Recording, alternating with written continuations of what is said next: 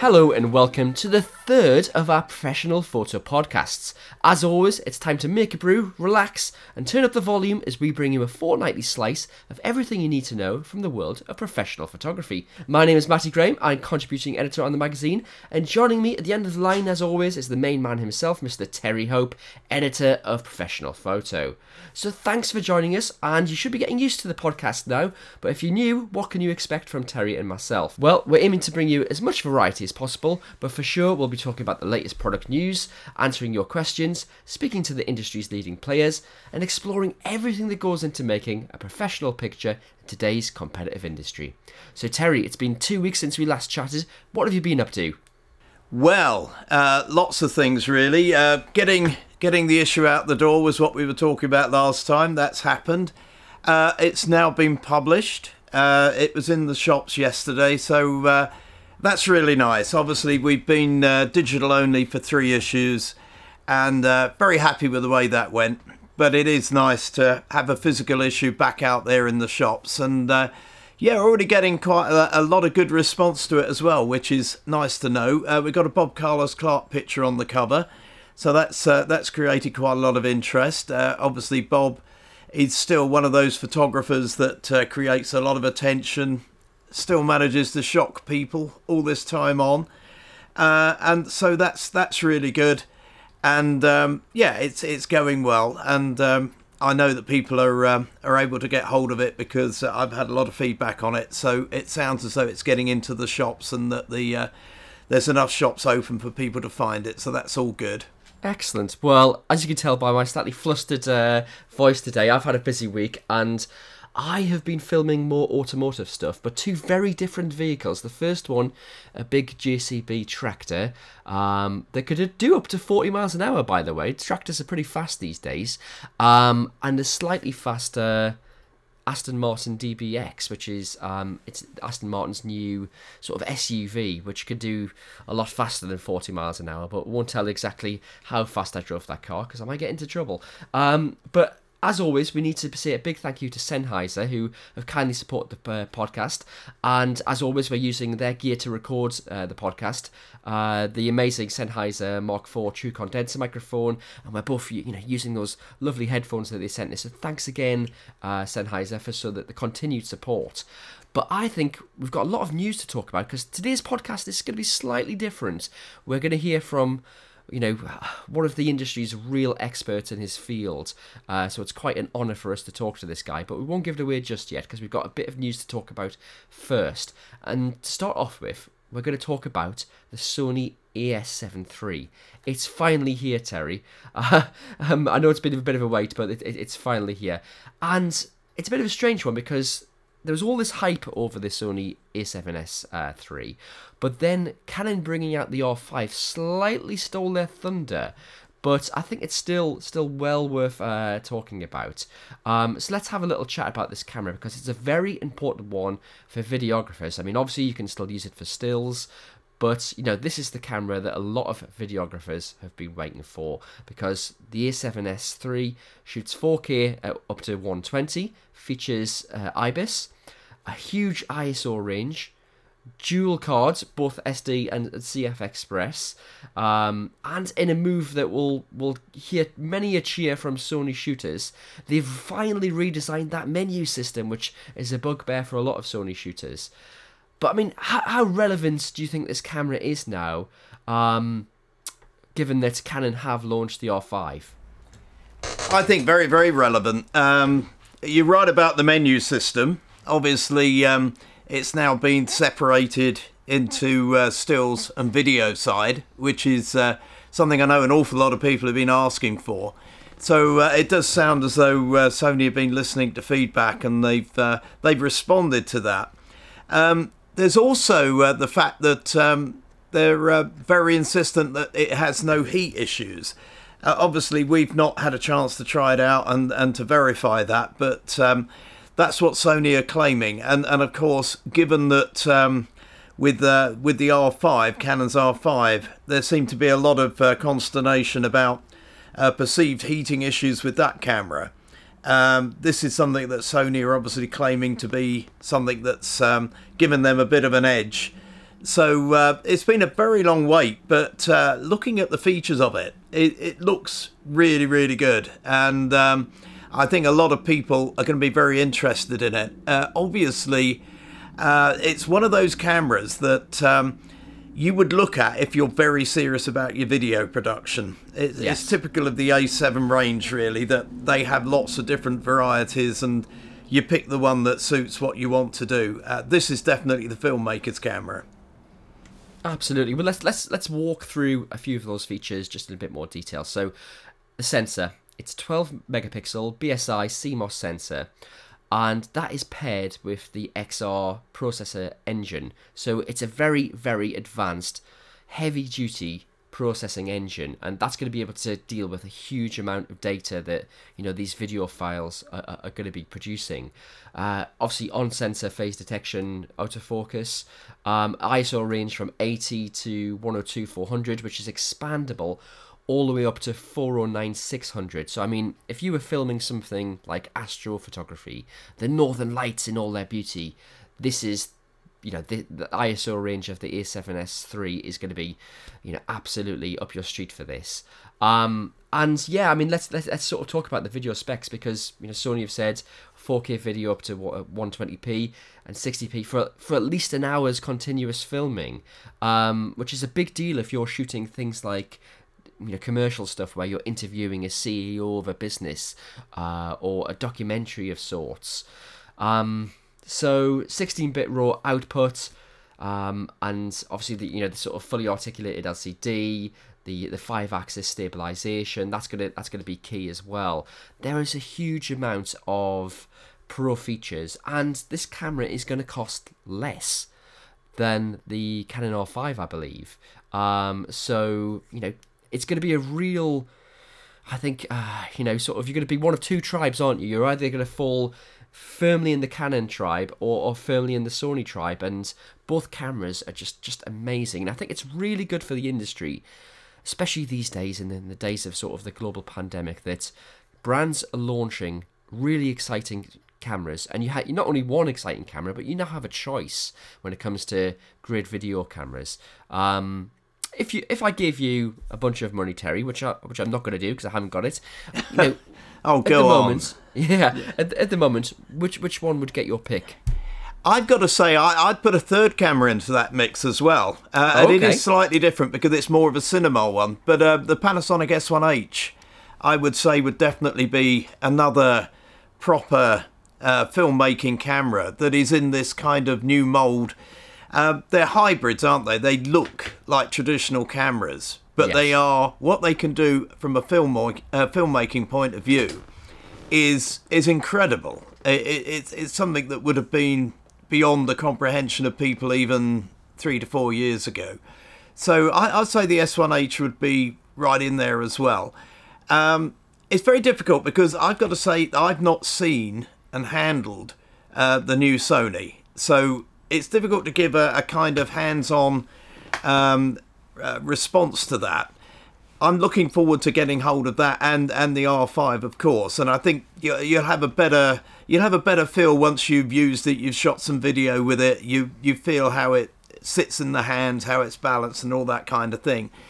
Just looking at the paper specs of both of those they are both going to do a fantastic job. I mean they are going to be amazing cameras and it just reflects, I think, uh, the importance of video for the uh, professional photographer these days because they are aiming at that market, uh, the the hybrid, the person who shoots stills but also shoots motion, but who needs something that is very very high end and is going to produce a, a professional end result. And I think both of these cameras, for sure, will be able to do that. Um, I think sometimes it's almost like the camera you choose for your stills. You know, you have your, your Nikon aficionados, uh, your Canon aficionados, your Olympus aficionados. Uh, they're all they're all different. There's a lot of personal choice in there. I think whichever way you go, you're not going to be disappointed. You're going to get something that really gives you what you need. Um, the heat issues, I think, could be interesting.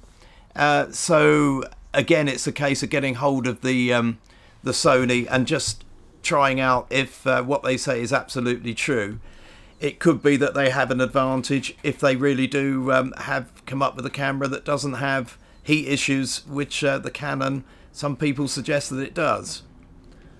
Right. Well, yeah, I think that's a really good answer, and and I think you're right to, to chuck in the Panasonic uh, as as a, a, third option. You know, I overlooked that, and well done for pulling me up on it. And you know, again, just sort of to reinforce that point, you know, three amazing cameras, and if you're getting into videography, which we've talked a lot about in the in the past uh, few uh, podcasts, then you know you really do have the gear at your fingertips now to to um, to make this happen. So let let's let's leave the Sony there and move on to the really sort of special uh, part of today's podcast because obviously Olympus, our friends over Olympus, have had a really a bit of a roller coaster ride of late, but they're bouncing back big time with the launch of not one but two products. And first up is the, the newest incarnation of the brand's popular EM10 camera. So this is the the Mark IV and sees further refinement. And you know, I mean, it's it's a bit of a sort of uh, camera that's aimed uh, towards the sort of beginner element of, of photography. So we won't spend too much time on that, although it is you know a, a great B camera or a great camera for street photography if, if that's your thing. But what I really want to talk about is the uh, new 100 to 400 f5 to 6.3 IS lens. So just to be clear, this this lens delivers an effective focal length of 200 to 800 mil when you when you add in the two times crop factor from the Micro Four third mount. But it weighs just 1,120 grams, which is absolutely mind blowing. Um, so, I mean, and what's more, when you add in the two times converter that Olympus now have, that gives you a maximum focal length of 1600 mil. And I can hear wildlife photographers you know, around the world scrambling for their wallets here. But we wanted to talk to, to one of the best out there. So we got in touch with Andy Rouse, who I know is a big a big friend of yours, Terry. Um, yes. And we wanted to ask him his opinion. So, Andy, thanks for joining us. You've obviously had the 100 to 400 lens a little longer than most people. How long have you had the lens, and what have been your impressions so far?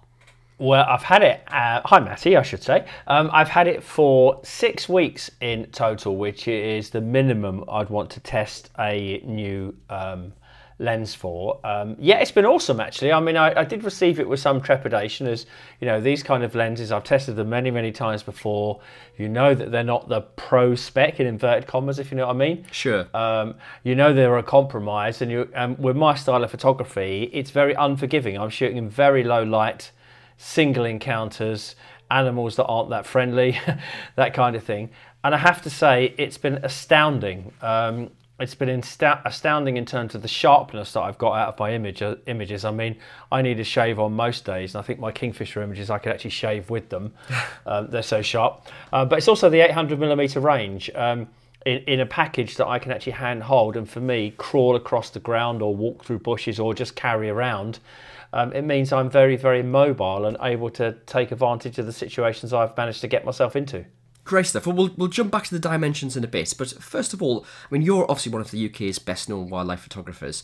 In what photo situations will you be using this lens, and how does it compare? How does the versatility of the 100 to 400 millimeter focal length compare to the lenses that you're perhaps used to using most of the other time? With the Olympus system, you mean? Yeah. Yes. Yeah. Yeah, yeah. Well, I've, I've obviously, you know, the 300 f4 has been my go-to lens because it translates on the Olympus system into an effective 600 millimeter lens. So to have a 600 mm f4 that I can actually carry around rather than break my back has been astounding. And I've been traveling the world with it, but I'm well known in my career for not wanting to use fixed lenses because I, uh, for me, uh, composition is all important and a fixed lens decides the composition for you. So I've been wanting, wanting, wanting Olympus to bring out a bigger zoom. And we all know that there's the rumors of this pro zoom that they've now said that they're going to bring out in the winter. Um, so when they said, you know, oh, we've got the 100 to 400, you know, it was a big surprise to me because no one really knew about it. I was like, yeah, yeah, that sounds good. It's a, you know, effectively 200 to 800. So for me, it changes my mindset about what I can shoot. And I haven't taken the 300 mil out um, in the six weeks. Uh, one, because obviously I want to give the test. But two, I don't need to because the, the, the kind of successes I've had with this lens, where you know I've either had to get to 800 mil, which is brilliant, or I've had to be able to zoom back as something like a hare, for example. You know, I do it at 800 mil and it's great, and then it decides for no apparent reason just to run towards you, um, and then it runs towards you and stops and looks at you. You're going to get the shot of your life, except with the 300, I'm going to get its ear. Um, Whereas with the zoom, I can zoom right back and still get it. And I can also take habitat shots. So I can do, you know, I can work a scene. I can take a subject in the habitat. I can zoom in and take a more of a portrait. I can zoom back and take a bit more behavior. It allows me to really work a scene to to the max, which is what I need to do as a pro. Excellent, excellent. Well, just uh, jumping back to the dimensions, you mentioned it quickly. I mean, this lens is Yep. 20, me- 20 centimeters long and it weighs just over a thousand grams. What Yep. difference does using a feather like weight lens like that make it to the way you shoot? You know, how does it change the way you work? Well, the 300 mil weighs about um, 340 grams more, I think. So that that you know, when I first used that, it was a, it was a massive change. What I can do, I guess I'm used to the Olympus system now, and believing in it and trusting in it. Um, but yeah, having this zoom capability that up to 800 mil. Um, it, it's just it's just been brilliant, and I've been posting images uh, with approval from Olympus uh, for six weeks, but without the EXIF um, in it. And I have to say, the reaction has been astounding from the users on social media. Everyone thinks it's the Pro lens and not the 100 to 400. Um, so yeah, it's made a real difference getting to this 800 mil range, you know, and I don't worry much about this f6.3. That doesn't affect me at all. Um, it's got really fantastic Bokeh at 800, so yeah, I have to say that it, it's. I'm kind of used to using it. You know, it sounds a bit disappointing. I know there's no magic answer here.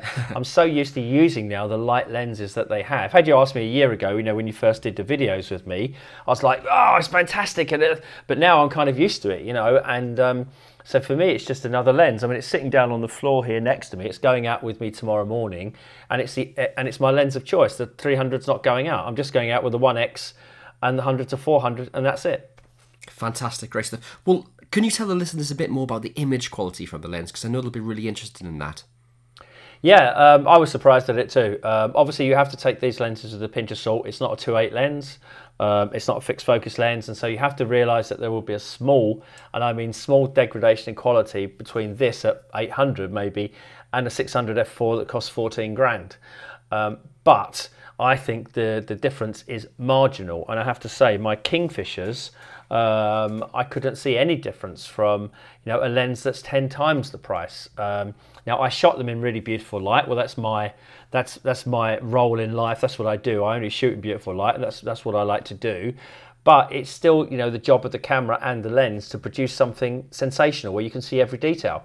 And certainly I can see every single detail on them. Um, in the backlight that I shoot a lot, it's been very very good um, at giving me enough detail on that when I want it.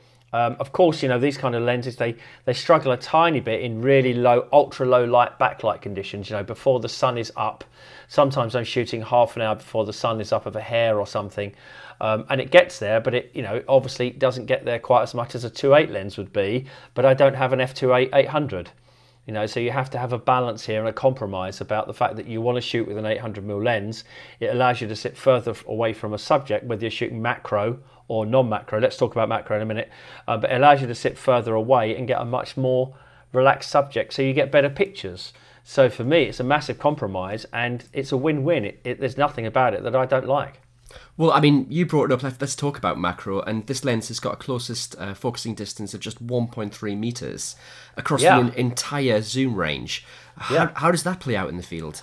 Well, I can't admit to being a macro expert, and you know me. Um, I mean, last year I, I couldn't dream of taking macro or flowers, but during lockdown I've become a macro specialist, doing all kinds of stuff. Um, so for me to get butterflies, I'm working on a project at the moment on marbled white butterflies, and to get butterflies. Um, uh, kind of the way that I have, they're a bit flighty first thing in the morning, you know. So I'm able to sit back, use the 800 mil, zoom through vegetation, so it throws the foreground out, throws the background out, gives a really beautiful image in the middle. And of course, the the butterfly, for example, is relaxed.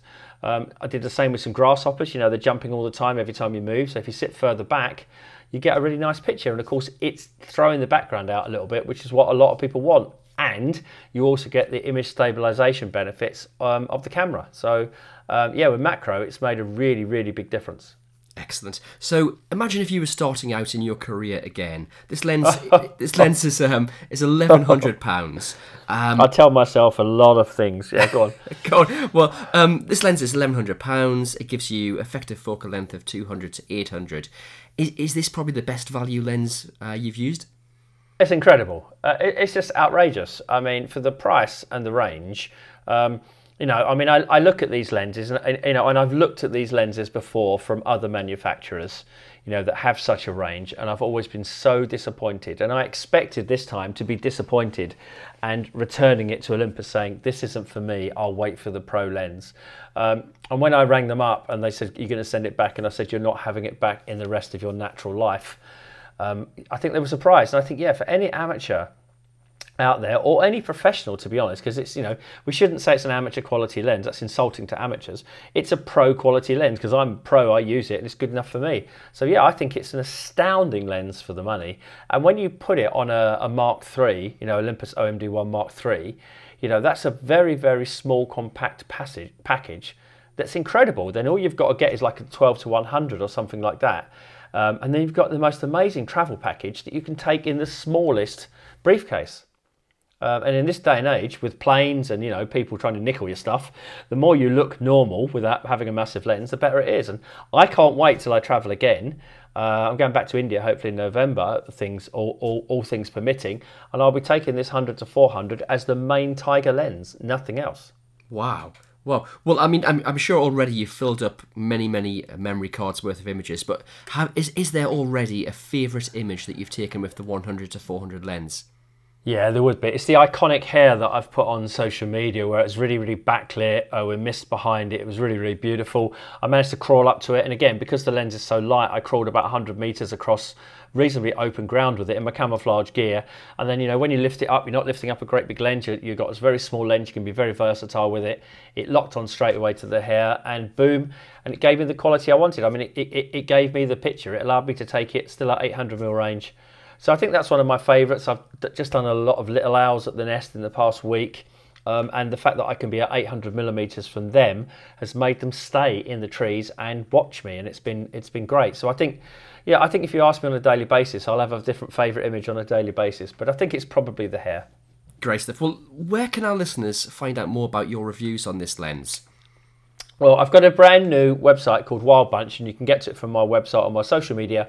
Uh, and the idea it's it's using all the best things that I discovered about myself during lockdown that I could make a, a wild angle uh, YouTube show, and I'm quite good at webinars on Zoom. So we've combined all of those into one new website. They can get a free membership, and the Olympus review is on the free membership side of the site. They can buy some pay-per-view content of our wide angle shows, and they can join up for membership and get me chuntering at them every month get everything included. So it's going to be on there. Uh, so social media is the link for that or the front of my website, andyrouse.co.uk.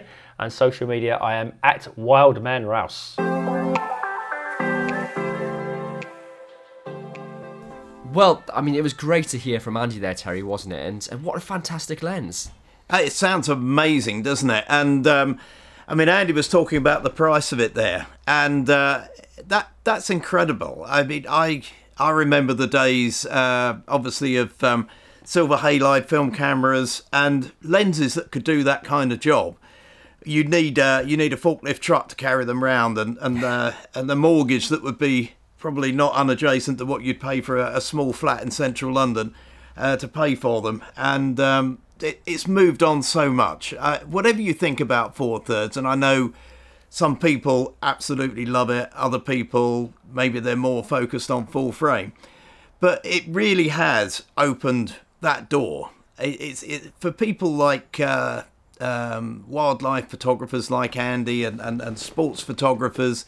It's given them equipment that is absolutely mind blowing in terms of um, the size of it, the uh, the weight of it, and the price of it. It's incredible you can get that kind of performance for that kind of money. Definitely. And I think the big difference comes when you actually get these things in your hand and test and try them because you know we've talked a lot about specifications and, and numbers on, on on paper is one thing but when you're out in the field and you have to you know climb over a fence or sort of crawl through undergrowth to actually get this this subject in the frame that's when the lighter gear really comes into its own. So if you have the opportunity, you know, try out one of these lenses try out one of these olympus cameras because they're really great. And you know i think it'll be a eureka moment for you. Um, i mean there's there's so much great kit out there. We've, we've mentioned that already but i think it's really encouraging that olympus is still pushing ahead and, and launching this amazing sort of kit. I think what olympus would say it just gives you a choice and uh, you, you can choose to, to go full frame if that's what you want to do. But uh, this is this is actually a choice that uh, and, and even professionals can go for because if you uh, if you think that um, four thirds is going to give you maybe um, not the quality you need, I think you really need to have a look at uh, you know some of the um, the output from the Olympus cameras and uh, and and just have a look. And, and they are totally up there. They're they're completely up to professional standards. So it's another option. Absolutely. Well, time is running out, but let's try and squeeze in a couple of reader questions because every episode we you know we try and sort of reach out and talk to our listeners and one of the questions we've had back is from Lucy in Suffolk, who asked, I shoot fine art abstracts, uh, which I appreciate is a little bit niche. However, I want to widen my commercial prospects. Do you have any advice? So, we're talking fine art abstracts, which is you know, as she as she uh, admitted, an, a niche genre, but she wants to widen her commercial appeal. What what what can she do? Uh, I I would say the first thing you need to do is to let people know that you're out there, and uh, you have to have a very very good website. You have to have a good marketing uh, campaign. People need to see your work. They probably need to see it in the flesh as well. So I would say uh, you need to be getting exhibitions organised you need to be showing your work. There's things like the affordable art art fair, for example, um, which uh, I imagine probably hasn't happened this year because of everything that's been going on. But in a normal year, that would be one of the big shows. But there's lots of other shows as well. Uh, and in terms of an exhibition, I think you have to think beyond putting it into a conventional gallery. You could maybe look at a, a local coffee shop, restaurant, pub, or somewhere like that that would be prepared to put your work on its walls so that people can see it in uh, in an environment and uh, and actually get a real feel for it what what it looks like in the flesh. And um, I would also uh, look at a, a, bit at the uh, self-publishing route because it's actually much more cost efficient these days to self-publish. Uh, it used to be off the scale expensive. Uh, these days, you could look at not only fine art prints that you could do for um, for your collectors, you could also look at doing maybe a fine art book, uh, a limited edition fine art signed book.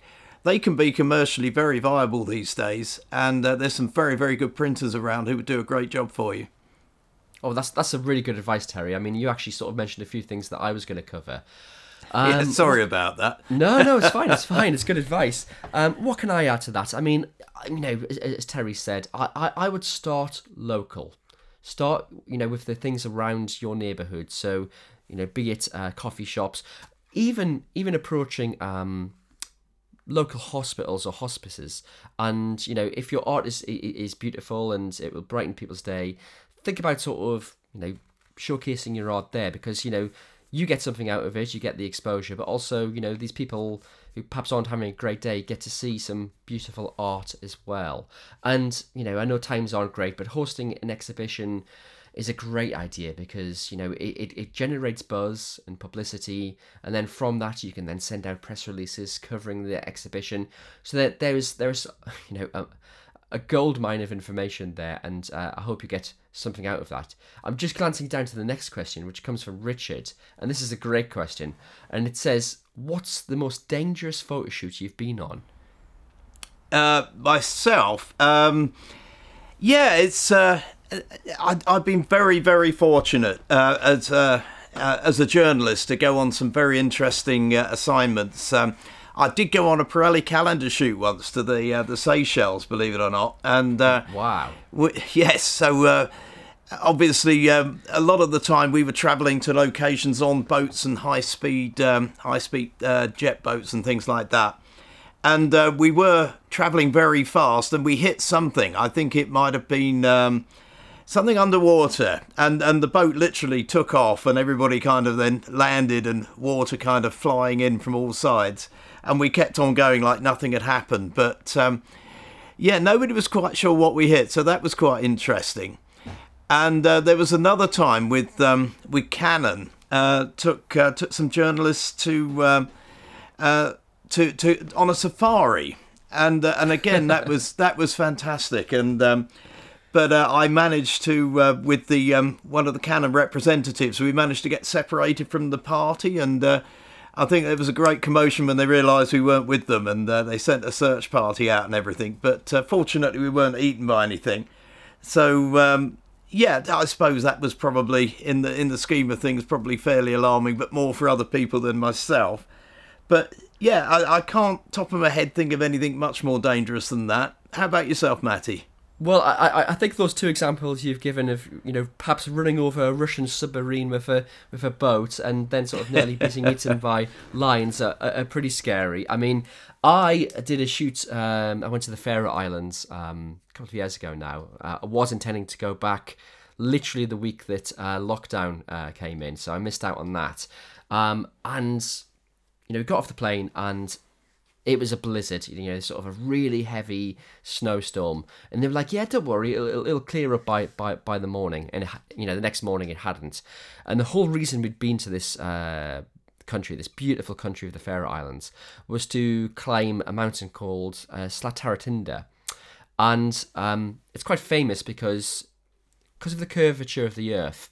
At the top of this mountain, you can apparently see uh, further than anywhere else on Earth uh, through line of sight. Um, so you know, was hoping for for you know good weather, good visibility, and we just didn't get that. We got blizzards. Um, so we spent uh, you know a good couple of hours trying to get up this this mountain, and we you know we sort of got pretty much to the top and got the shots that was sort of needed. Um, but to get back down, it would have taken a long while. And I was wearing these big, thick ski pants. Um, and there weren't any many rocks. It was quite sort of gradual slope. So I just sat down and basically slid all the way down to the bottom of this mountain. Um, so what took two and a bit hours to sort of get to the top, I was down in about two and a half minutes. Um, so so that was a lot of fun.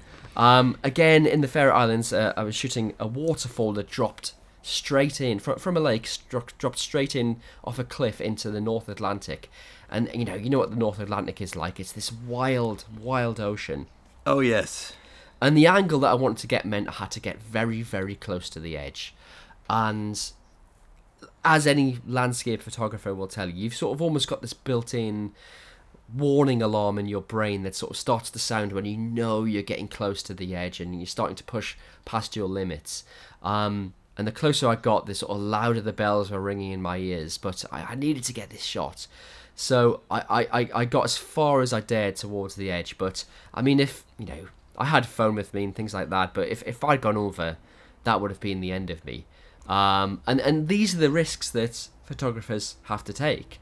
Um, and the people who view these images don't perhaps realize how much effort and how much risk has gone into them. Uh, especially in the professional market where you're you're pushing yourself absolutely to the limits. Um, but that's that's a great question, Richard, and a real sort of trip down memory lane for me there, and I think for you too, Terry. So that was that was really good fun. Yeah, no, absolutely. I, I was just going to add one more in very quickly, actually, uh, and it wasn't me at all, but it was a fellow journalist who uh, who got what sounded like the trip of a lifetime to go and judge a photographic competition in Kuwait, all expenses paid, and um, he happened to be there when the uh, the Iraqi Kuwait war broke out. Oh, and, and ended up being a hostage in the country, I think, for at least three to four weeks before they managed to extract him. So, uh, yeah, um, I think that trumps anything I managed to do. I was going to say that is taking it to the to the next level. Yes. Who, who won the competition though? uh, well, absolutely. Yeah, he had plenty of time to judge it. That's all I can say. Fantastic, great stuff. Well, thanks for your time today, Terry, and uh, of course, again, thanks to Andy for all those great words and insightful knowledge into the lens. Um, and next fortnight, join us again for some more photo talk and some more photo fun. And until there, uh, until then, rather, enjoy your photography.